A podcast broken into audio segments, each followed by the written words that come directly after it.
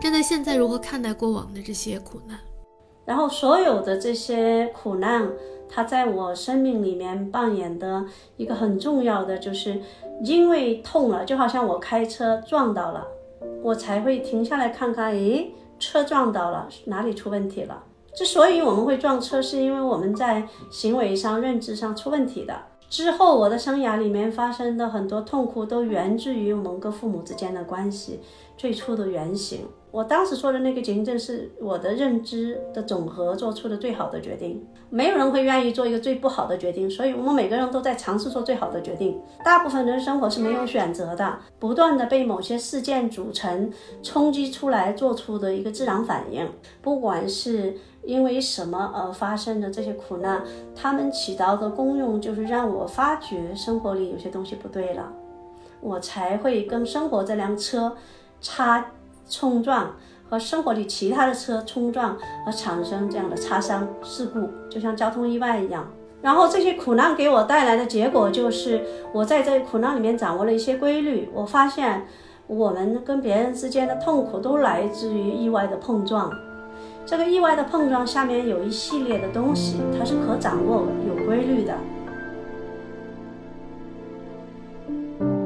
如何去打破情绪的规律，更好的去回应外在事件产生情绪，一般都是由别人引发的，不是自己啊。别人有一个行为激发了你内在的情绪，然后你内在的情绪被激发了以后，你同时是有思想在活动的，对吧？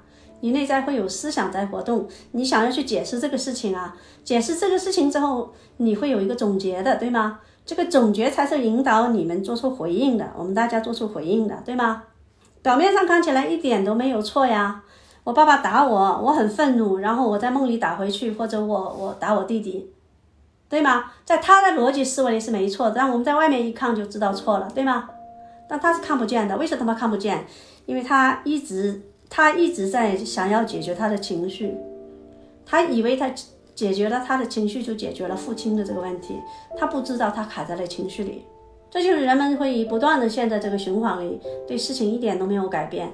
但是如果人们能够看清楚这个事实，这三个环就不一样了。不是所有的事情，但大部分的是外在有一个原因，他们有个情绪。有的人为了逃避情绪，做出一些错误的选择来回应这个事实，而他做出的回应跟这事实其实没有什么太大的作用，所以这个事情不会缓解。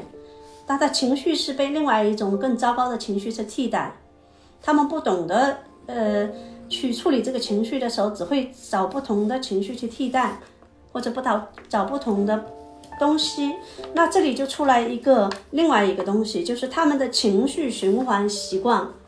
是恶性的，但是如果这些他们在这个环节出错了的人，他们能够被引导看见这个错误，他们是可以主动纠正的。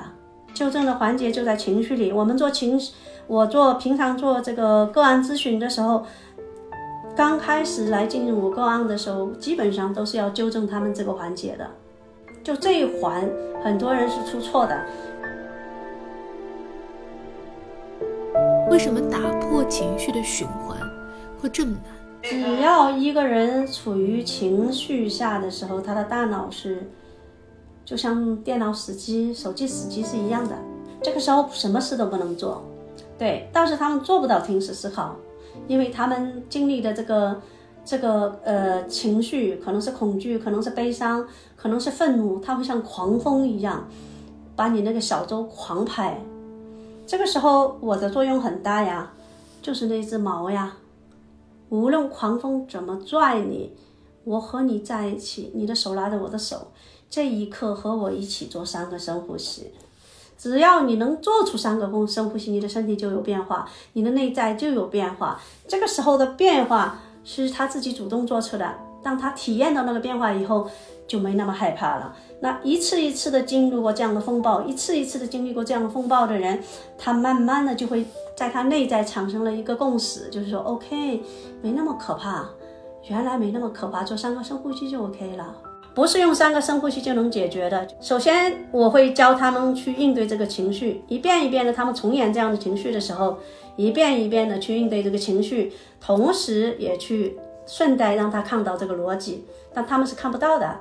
但尽管看不到，但因为一次一次，一次一次，像滴滴水穿石一样。突然有一天，他就会明白了。我说的不是知道，是明白了，就是陪伴他们一步一步的这么一关关走过来。那近段时间，我不是一直在思考，也是整个我的咨询生涯一直在思考的，如何找出这些程序，如何设置是一个程序，他们自己就可以搞定，让一些稍微有点理性的人，他能够看懂了以后可以自动操作。其实也是我一直在思考的问题，也是我一直在探寻的问题。